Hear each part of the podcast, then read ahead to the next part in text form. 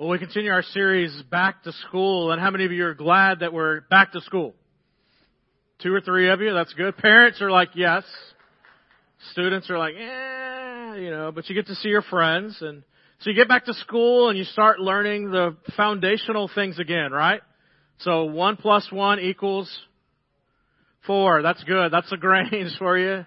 That's uh, this area, yeah. So uh, you're to have problems when you get to chemistry and physics and algebra, if you think 1 plus 1 equals 4, that's going to be a problem. And uh, this is what we're talking about this morning is foundational truths. And that you need to know the foundation of what it means to be a Christian. And that when someone asks you that question of what does it mean to be a Christian, why do you get up on a Sunday morning or Saturday afternoon and go to church uh, to gather with other Christians? What does it mean to be a Christian? Because if 1 plus 1 equals 4 in your faith, then that means that you're off the foundation and you're missing something and you're going to be going in the wrong direction. And so this morning, that's the foundational question we're going to be dealing with is what does it mean to be a Christian? So one plus one equals two, as we know. There's an A, there's a B, there's a C, and a whole bunch of other letters, and ain't ain't a word, right? And so all these different foundational things that we have that are necessary for us to continue to grow. Now I truly believe that everything we need to know we learn in kindergarten. Right? You, you learn how to socialize. You learn how to begin to where the food line is at. You learn that if there's a rope with little handles, you all get in line together. All the little things that are, that are necessary for socialization and beginning to do life, you learn in kindergarten and kind of build upon those things. But this morning we're going to dig into this question of what does it mean to be a Christian and to set a solid foundation for us. For it doesn't make any sense for us to learn all of this great theology if we don't have the central core truth of the foundation of what it means to be a Christian solidified in your life and in your heart and in your mind. So what does it mean to be a Christian? Well, let's look at what Jesus said in Matthew chapter 7 verses 24 through 27. He sets a foundation for us. He uses building terms for us to kind of grasp this idea of that He is the foundation of Christianity. So in Matthew chapter 7 verse 24 and following, if you have your Bibles, turn there. If not, we'll have it on the screen. Or if you like technology, open up your, your phone to YouVersion and pull that up or whatever um, app that you're using. But Matthew chapter 7, verse 24 and following. Jesus is talking to his disciples and a group of people and they've asked him some questions and basically what does it mean to be a Christian? And so here is his answer. Anyone who listens to my teaching and follows it is like a wise person who builds his house on solid rock. Though the rain comes in torrents and the floodwaters rise and the winds beat against that house, it won't collapse because it's built on bedrock.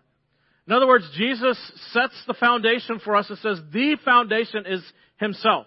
He's saying, I am the same yesterday, today, and forever. So the foundation for Christianity is me. And if you build your house upon me, you build your life and faith upon me, it will not shake because storms are going to come. Life will happen and storms will come, but if you build your life upon a solid foundation, which is myself, then you will be able to withstand those storms. It may move, it may shake, it may feel like the house is going to crumble, but if it's built upon a solid foundation, it will not fall apart. Look at the next verse, 26. But anyone who hears my teaching and doesn't obey it is foolish, like a person who builds a house on sand. When the rains and the floods come and the winds beat against that house, it will collapse with a mighty crash. Now some of you, you've been to the beach and you've built these wonderful contraptions called sand castles and houses and you build them up and some of them are just phenomenal and you could even, some of them now they build them so big you can actually live in them for a little bit.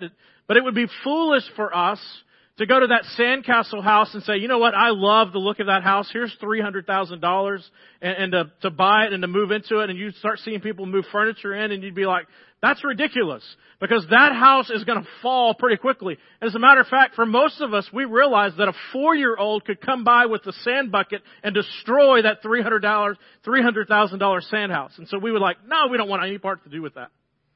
And so Jesus is drawing this illustration for us is that as ridiculous as it sounds for us to spend a whole lot of money investing in a sandcastle house that will quickly go away, to build our life on a sandcastle faith of something that's going to move and it's going to shake and it's going to go away when life storms happen, that's how ridiculous it would be to build our life on that.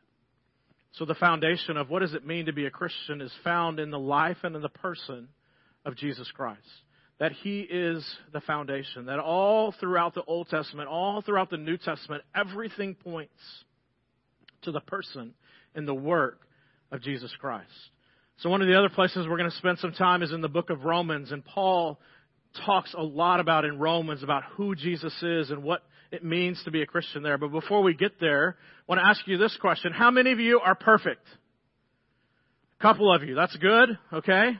We'll have your parents or somebody, your spouse talk to you a little bit later over lunch about not being perfect. But none of us are perfect, right? I mean, if you go to Exodus chapter 20 and you look at the Ten Commandments, all of us have fallen short in some way, in some capacity, and, and don't make the bullseye of perfection ever, much less just one time. And so, if you look at Exodus chapter 20, how many of you have misused God's name? Don't raise your hand. Okay? But we've all at some point, I think many have misused God's name. Some, maybe you've uh, not rested on Sabbath. You've chosen to work or you've chosen to do other things. And so that is actually a commandment for us is to find a day to Sabbath, to rest, to recreate. Maybe some have not honored their mom or dad. I know none in this room that would be the case, but some of you, maybe you have not honored your mom and dad appropriately. That is falling short of God's standard of perfection. Now, some of you maybe have stolen. Anybody have ever stolen? You keep that to yourself. But if you've taken something from someone else, even if it was a pencil from the teacher that you forgot to give back, that's actually stealing. Okay? So stealing, some of you, again, no one in this room has lied, but lying, if your fish was this big and became this big, alright, that's a lie. That's manufacturing. And why would we even do that? Because we want people to think that we are better than what we are in that moment, this innate desire to be like God tricks us into thinking and believing that if my fish goes from here to here, people will in some way worship me and think better of me. That is falling short of God's standard. And none of you have ever seen someone else's car or house or truck or whatever and envied or coveted, right? Said, man, my life would be complete if I had that vehicle or if I had that iPad or that iPhone or that whatever it may be for you. You see that and you're envious and you covet it and you want it. And, and people do that and we do it and we reach out for it and we grab it and it's just like a mist that we think that it's going to satisfy and as soon as we grab it, we realize that it's gone away, that it doesn't satisfy. So Jesus is saying to us that the only thing that satisfies, the thing to build your life upon is Him and Himself alone. He's the foundation of life and He's the purpose and meaning of life. So look with me in Ephesians chapter 2 verse 1 where Jesus says to us, all of these sins equal what? You are dead because of your disobedience and many sins. How much life comes out of a dead person? You can answer. None. Yes, this is not a trick question. How much life comes out of a dead person? All right, let's try that again, okay? How much life comes out of a dead person? All right, I thought maybe I was going to have to run around doing CPR in here because we have a lot of dead people. No life comes out of a dead person. So what Jesus is telling us is one time of not meeting God's standard through Exodus, that that one time that we mess up and don't hit perfection, that one time that we lie, that one time that we envy, the one time that we covet, in that moment we are no longer like God and we can never then achieve perfection. Because once you're not perfect, you can't then re-achieve something like perfection. It's gone forever. And so because of that, we are now dead in our sins, that we need to be brought back to life to experience life. Ephesians 2:1, you were dead because of your sins. So, what does it mean to be a Christian then? If we're dead and we've all messed up and Jesus is the foundation, what does it mean to be a Christian? The first thing is that we have to admit that we have a problem. We have a sin problem. We have a problem with sin. None of us are going to be perfect. None of us, every time we pull back the arrow and try to hit the bullseye, it's always going to fall short. And where did that start? You see the apple in the very beginning, in the garden. Adam and Eve messed up. Because in that moment, what? Why did they eat the apple? Because they wanted to become like God. And from Adam and Eve forward, all of us have been in pursuit to be like God. We want to be worshiped. We want to be in control of our own life and our own agenda. So that's been the process all throughout. So we need to admit and just say, hey, listen, I want to be like God. There are times where I want to be like God and I want to be in control of my own life, my own agenda, and that's just what we're pursuing. Romans chapter 3, 23 says it this way. For everyone has sinned. How many have sinned? So everyone has missed the bullseye. At some point, everyone has missed the bullseye. We all fall short of God's glorious standard. And His standard is perfection. So in other words, to enter into heaven, to be and spend life with Him for all eternity, means that you have to live life in perfection. And so if you haven't done that, then you fall short of that glorious standard. Romans 6.23 tells us, for the wages of sin, so all those times that you do stuff and you fall short, you're working, you're earning an, a wage. So the wages of sin is death. And how much life is in dead people? None. So you're working and you're working and you're working and all your sins are getting you is more death. You're not earning anything. It's, it's totally against, it's going against life. So the wages of sin is death, but the free gift of God is eternal life through Christ Jesus our Lord. So here's a dead person, and they're working and they're working and they're working, and all of the wages that they're getting is just earning them more death. Because our perfection, we're shooting for something we can never meet.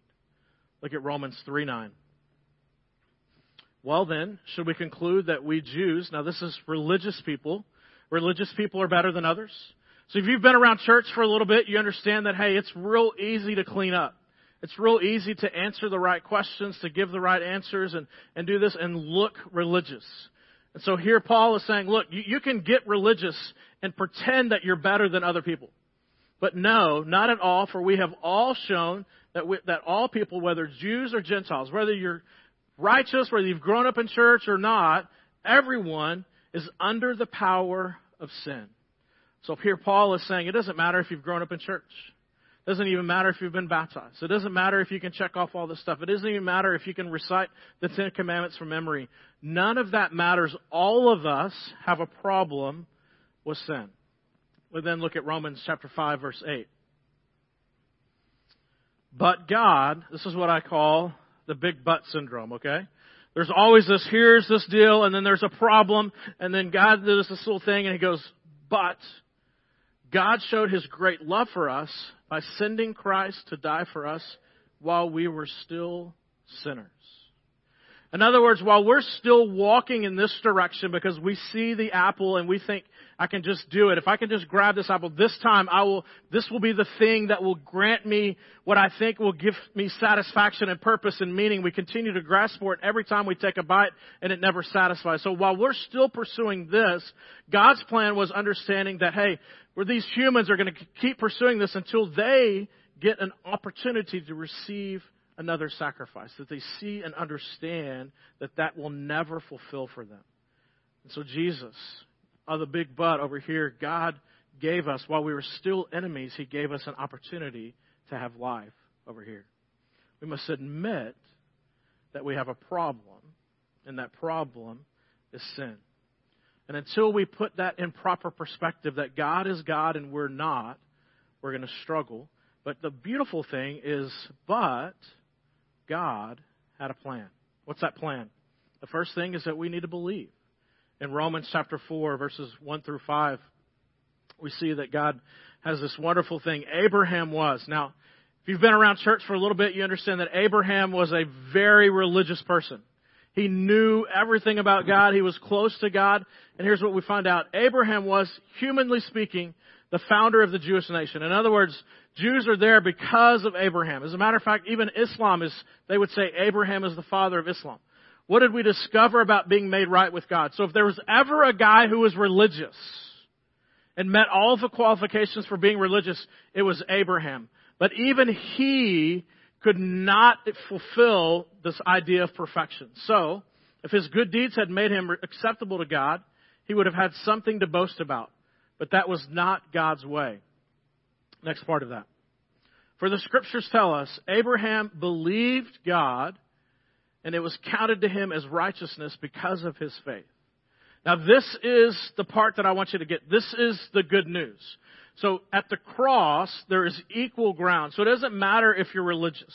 It doesn't matter if you have a lot of money. It doesn't matter your ethnicity. It doesn't even matter your religious education. At the cross, the thing that makes it equal, the good news is that only through Christ, belief in Him and faith in Him, can you have credited righteousness. So think of it this way. You have an account book and that God's up there and he's got your little account and you're standing before him and he looks at Abraham's account book and he's like, ooh, Abraham, he was very righteous. He was willing to sacrifice his son for me. And all these different things that he did right, all of those things still didn't equal an opportunity for him to enter into heaven and have a life, eternal life with God the Father. The only thing that credited his account and made it equal, totally redeemed and full account was that he had righteousness credited to him by his faith that he believed in the Messiah to come. And the same thing is true for us. When our account book, we're doing all of these good things and we count up all this different stuff and we think, man, if I just do this much good work, it's going to get me this much closer. And what God is saying to us is, listen, you can do all the good things you can possibly do and your good works will never equal enough to get credited enough righteousness to, to pass the account book that God is checking his accounts against. That the only way that that can happen, that your account can be paid in full, is through the person of Jesus Christ and believing in him and confessing that what he did on the cross covers over all of your works in the accounts in your book.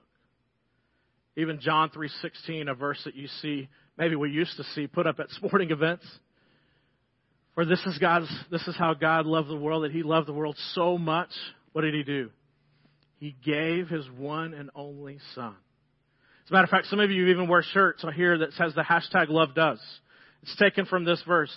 That God loved us so much that He gave the most precious gift that He could possibly give, which was His Son, as a substitute for ourselves and that his son died on the cross in our place and substituted so that we could have come from a dead person to a live person. Because Jesus is the only person that went through life perfectly, saw the apple, was tempted by it, right? But chose not to eat it. And so because of that, the Son of God, he qualified to stand in our place that's why in the moment on the cross, whenever God, at the very moment, right before He died, all of our sins, everyone's sins was upon the Son. And in that moment, God had to turn His back because He couldn't look upon the weight and the nastiness and the ugliness of our sin. And in that moment, there was the one moment of separation between God the Father and God the Son. And that is the thing that Jesus didn't want the most. Whenever he was in the Garden of Gethsemane and he was literally, the blood was coming out because he was sweating blood because of this, the necessity of just this, what was going to be happening. And that he wasn't scared necessarily about the physical death, but the fact that there was going to be a moment in time where he would not be in perfect fellowship with the Father. All so that you and I could confess with our mouth and believe in our heart and had come from a dead person to a live person. Ephesians chapter 2, verses 8 and 9. God saved you by His grace when you believed. And you can't take credit for this. It's a gift from God. One of the things I love about sports is somebody will do something, especially in football, one of my favorite sports, somebody will do something, and what do they do whenever they do it? They're like, me, right? And so in that moment, they forget that there's 10 other guys on the team that actually helped them do that.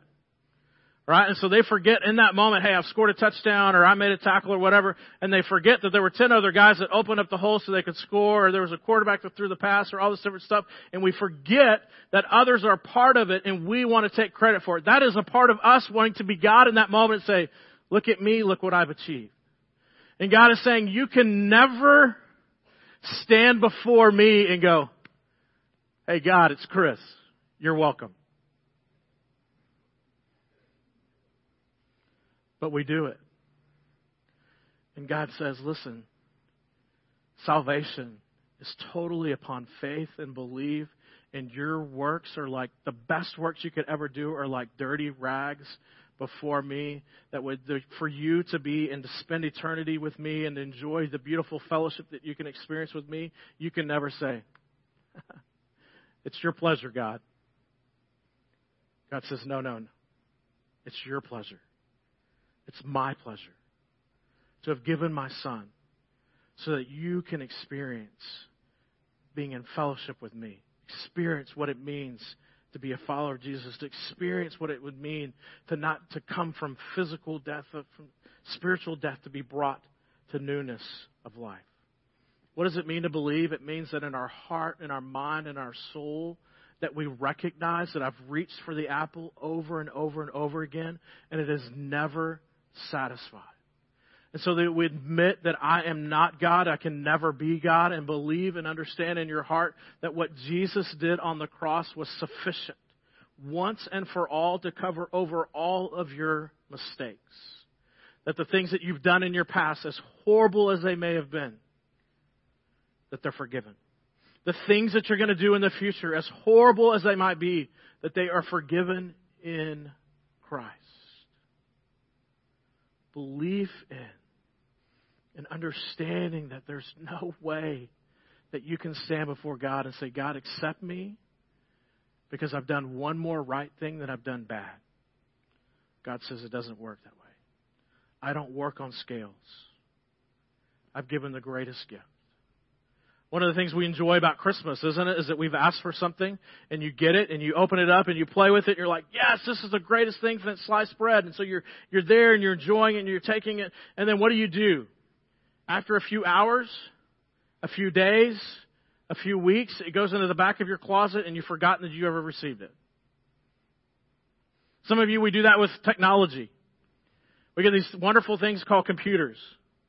And we know how to send email but not do all the other things that this powerful machine can do. We never experience the fullness of what it would mean to truly understand and know the computer or the iPhone or whatever you've got in front of you. We never fully experience the fullness of the gift. And so sometimes we get dissatisfied with the gift that we receive from God. And it's not that the gift is insufficient, it's our understanding of the gift. And so that as we grow in our faith and as we begin to believe and begin to trust, the more that we understand about who God is and what He's about, we become not just satisfied with it, but we enjoy it and we relish it and we begin to, to understand the fullness of what the gift is all about. And then you get the full life that God's talking about. You read in Scripture that, that God has come to give us a fullness of life. And for so many of us, we think of, man, here's these little boundaries that God puts around us. And He says, don't do this and don't do that and don't do this and don't do that. And you should do this but not that. And, and you've got all these rules in front of you. And what God is saying, listen, I've given you a gift. Explore the gift of Jesus. He is more than enough. But we're always just in our humanity, we're always looking at the apple. We're always being distracted by other things, and God's saying, Listen, I've placed the most beautiful gift before you. Not just believe in it, but live in it and experience it to its fullness. Admit that you're not God. Admit that you can never achieve it on your own and believe. And then finally, just one of the things we do around here quite a bit is confess. The church is to be a confessing church. In Romans chapter 10, 9 and following, it tells us that we're to be a confessing church. And so here at Crosspoint, one of the things we do quite a bit is baptism. And in that baptism, that is a personal confession. That's you saying, hey, I am a follower of Jesus. I confess in him. So what does it tell us? Paul tells us, if you openly declare or confess that Jesus is Lord and believe in your heart that God raised him from the dead, you will be saved. Think of it this way, that you're out in the middle of an ocean and you're drowning and you're trying for everything that you've got, and a lifeboat comes by. What are you going to do when the lifeboat comes by? You are openly going to confess you need help. Right? If a lifeboat comes by, you're not going to go, hmm, I don't know if that one's going to be quite big enough. Does it have enough TVs on it? I mean, you're not going to be going through that whole process, right? You're going to be like, no, I am in need of saving. And so the lifeboat comes by and you're going to openly confess, declare, and you're going to believe in your heart that that is going to get you to safety. But we do this, as ridiculous as that sounds, we do this. We see we're in a place of distress and we need saving, and we're like, mm, I don't know if I can believe this part, or I don't know if I want. You know, some say you have to give up drinking or he can't dance or, you know, all these different things that we go through. And listen, it's about Jesus. And here at Crosspoint, that's one of the things that we're continually talking about. Let's throw all that other stuff that you've learned that's religious. Some of that stuff is valuable, but if it's not about Jesus, then let's throw that out. If you need to be saved, you're going to openly declare and you're going to believe in your heart that that lifeboat, it may look dinky, but it is going to be sufficient enough to get you to safety. For some of us, we need to be reminded of that. That we've been religious and churchy for so long, we think that we're the lifeboat.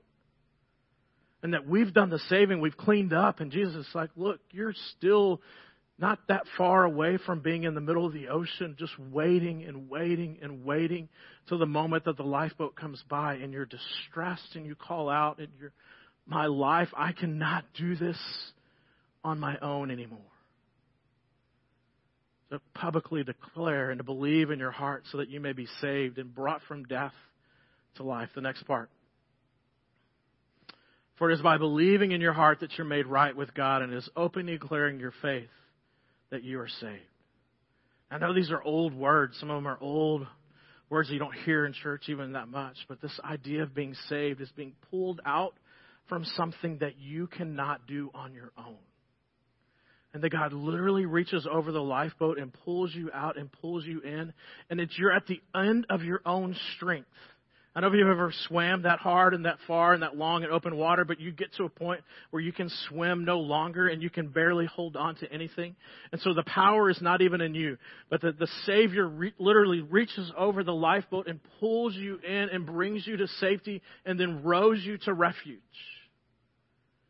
and builds the new foundation so that you can begin to live life to its full. He's brought you from death to life If you've ever spoken to anyone that's been in a near death experience, they'll always tell you, I take every moment by moment by moment. I take nothing for granted because I was this close to not having life. I was this close to not having breath. Admit, believe, confess. Some of you have been followers of Jesus for a long time, and it's easy to forget. So I just want to remind you, John chapter 14, verse 15. Our journey as followers of Jesus is to continually be reminded of how much we love is shown in the way that we love others around us. Again, here at Crosspoint, we talk about pointing people to Jesus, and one of the ways that we do that is by the way that we show love. For God so loved the world that he gave extravagantly. So as we grow in our faith and understand the wealth of the gift that we've been given. It doesn't keep the gift to ourselves, but we actually want other people to experience the gift with us. And so we become more extravagant with the gift that we've been given. Hey, look, look, look at this. Look at what God has given me. And so as we continue to grow in our understanding of the gift we've been given, we want to share it with other people. And that's what this is. If you love me, everywhere you go, you're going to be like, man, have you seen this? Have you seen this about Jesus? Wow. Man, this, this is about Jesus. This, this totally changed, this totally changed me. This right here, I, I, I don't need this anymore because this is what I understand about the gift of what Jesus has given me. And so if God is God, then He's inexhaustible and we can never reach the fullness of who He is. For some reason, we just say, thanks for pulling me in the lifeboat and getting me to refuge. And we just set them aside and keep going on. And every once in a while, life will get hard. And we'll remember it and we'll run back over. And we'll be like, oh, yeah. We'll spend a little bit of time, and Jesus is like, listen, know the gift. Experience the gift to the fullness. Quit playing church.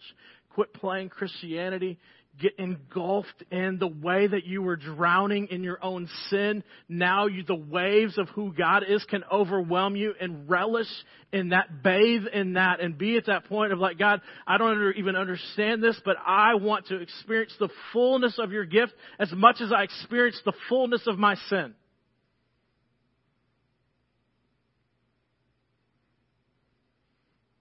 Love me. Show my neighbors. Show them just a little bit more about who Jesus is. I guarantee you, your neighbors, they want to know this Jesus.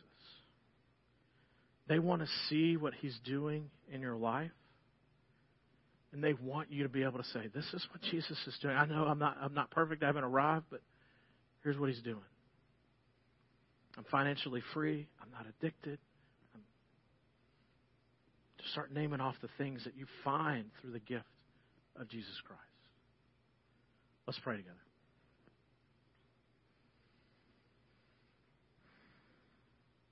Father God, this is so simple. The good news of Jesus, many have said it's too simple.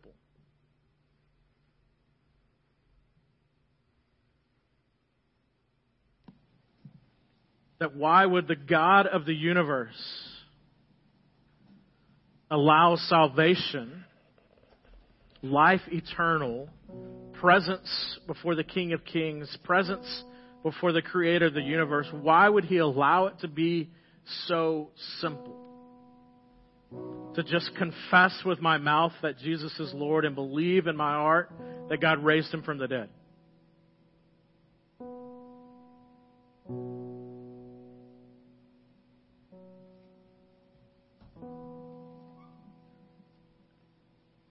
And it's our misunderstanding of the simplicity that trips us up.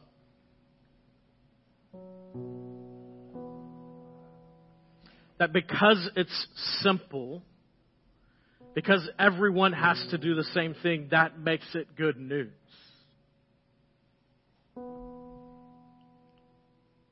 You were the God of equality before equality was the cool word.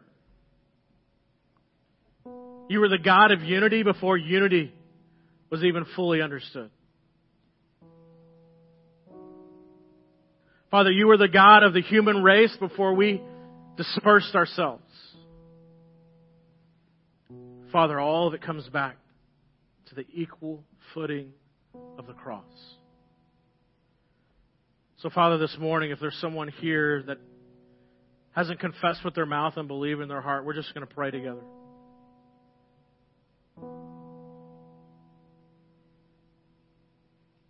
Dear Jesus, I confess that I have tried to be God in my own life. And I admit that I have a sin problem.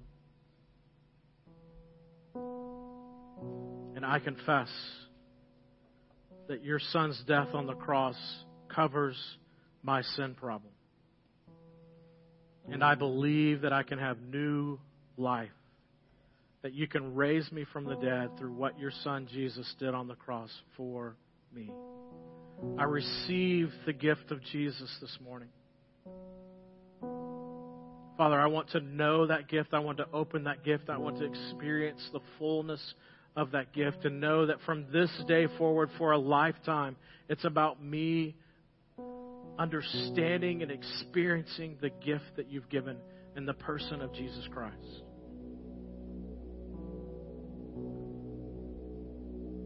Father, that I want to love you and to show other people how you, the greatest gift, are changing me, transforming my heart, my mind, my appetites, my eyesight. The things that I see, the things that I hear, the things that I want are transformed because of this gift in the person of Jesus Christ. For those that have said yes to Jesus maybe weeks, months, even years ago, that it's so easy to get caught up in doing the church religious culture thing that we forget that it's simply Jesus. That it's not the clothes we wear, it's not the things that we don't do or the things that we do as much as it is about it is about the person of Jesus and the work that he did upon the cross and the work that he's wanting and has done in our heart.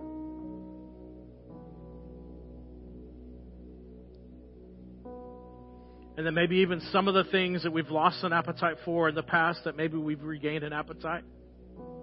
And we're discouraged by that is because We've lost touch with the gift. We've put it in a closet. We've hidden it away. We forgot of its significance and importance.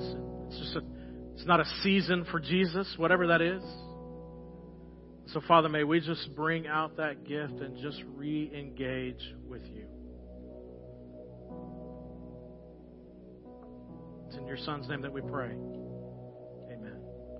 As followers of Jesus, one of the things that whenever God touches our hearts and changes us, and the the Eastern way of thinking that whenever it says your heart is transformed, that also your heart and your mind and your eyes, your total inner being are interconnected.